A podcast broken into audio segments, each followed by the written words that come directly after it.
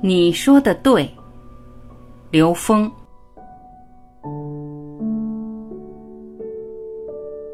你说的对吗？只有当真正通透的了解宇宙空间的所有智慧系统都有它通达的逻辑时，才明白法法通道，术术含道。这时候是让你自己得到，不是让别人明白道理。因为自己内在有分别，才投影出了有分别的世界。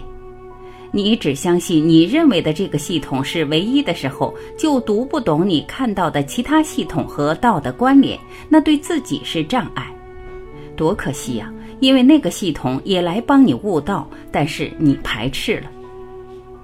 你说的对，所以在现实中，我有一个咒语：一个人只要在我面前说出他的观点，我第一反应是。你说的对，第二，我要问自己，他说的为什么对？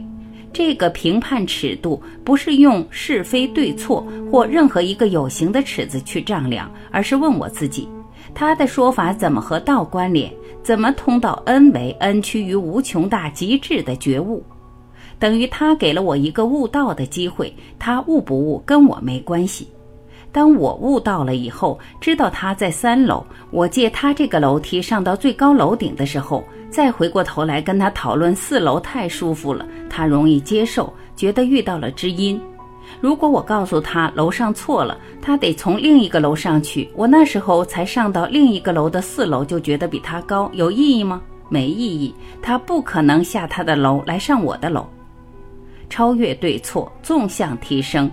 所以，当我们能够认同别人存在的价值，求同尊异，尊重一切存在的时空合理性，真正受益的是自己。他还给我出了一个让我悟道的题目：一切呈现投影重。首先要看到一切都是过程，过程有意义吗？有意义。过程是台阶，在台阶之下，以为它是障碍，脚踩上去，它就是让我们提升的工具。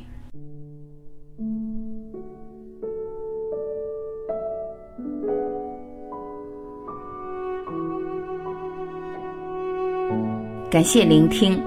我是婉琪我们明天再会。